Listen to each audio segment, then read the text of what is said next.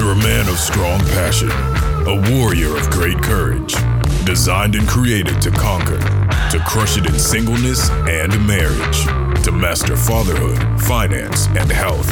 You were made to reign in life. Gentlemen, you're listening to the Reign in Life podcast. We have a passion for engaging men where they are in life, empowering them with truth, and encouraging them on their walk. You're tuning into the Alive in Five segment of our podcast, where I offer an injection of motivation meant to make you feel inspired, encouraged, and happy to be alive in under five. Gentlemen, for this week's Alive in Five, I want to share a personal story of something that happened to me. It was uh, it was spiritually painful, and it was also physically painful. So enjoy. Um, as my family and I watched Hurricane Dorian make its slow crawl towards Florida, we were told to evacuate our RV resort. And yes, I live in an RV with three children. It's as awesome as it sounds. That couldn't have came at a more inconvenient time. I just finished getting knee surgery and I could barely move around. Watching my wife run around and take care of prepping the whole RV and our children brought me to think about how I ended up in this position in the first place. I'd begun this surgical healing process, but I was still swollen, I was bruised, I was ineffective for work. So I thought back on the last five years and I thought, man, how did I get here? Where's the starting point for this? And I'll, I, I can't remember the starting point of my pain, but I will tell you this. At one point or another, I placed my knee under enough pressure that it brought a lot of tension onto the ligaments that held it together. In that moment, I tore through the meniscus. The integrity of my knee was compromised.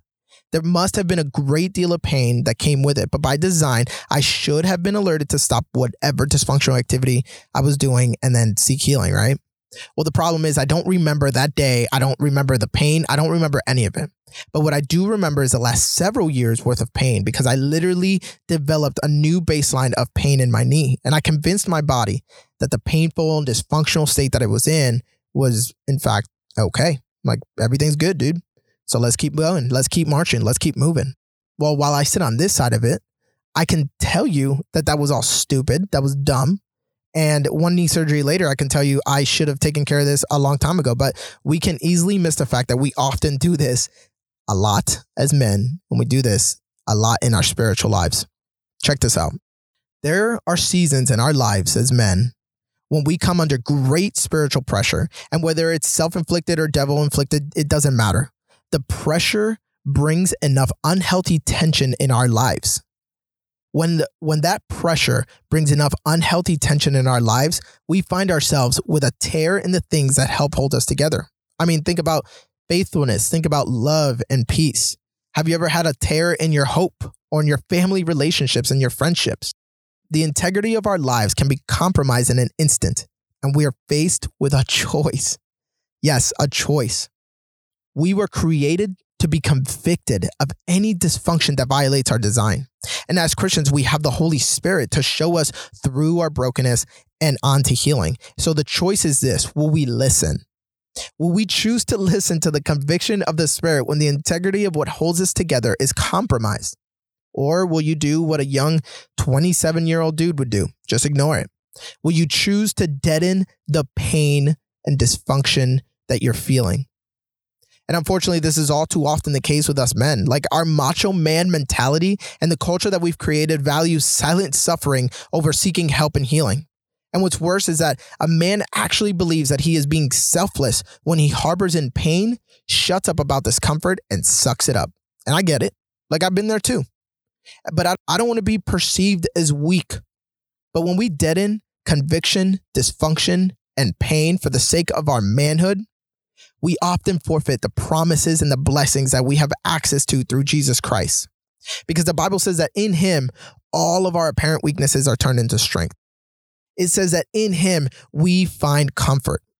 It says that in him, we have the promises of healing. So, just like my nerve endings were designed to alert me of pain in my knee, so too does the Holy Spirit alert you of dysfunction in your life. So the next time that you sense some sort of strain, I urge you to listen in. Listen into what the Holy Spirit is trying to show you. And instead of trying to grin and bear and push through it, find a quiet place and pray. Guys, pray. This is something that we don't do enough. Pray that God would give you the wisdom and the courage to look at the pain and the dysfunction in your life with honesty and pray that God would show you those who you should bring alongside of you to help you through the healing process. The worst thing that can happen is that you will walk in healing and in wholeness. Gentlemen, I hope that this was inspiring to you. Make sure that you subscribe to the podcast and stay tuned for more engaging, encouraging, and empowering content. Also, head over to ireigninlife.com for videos, resources, and other podcast episodes that I know will help you reign in life. Until next time, continue to march.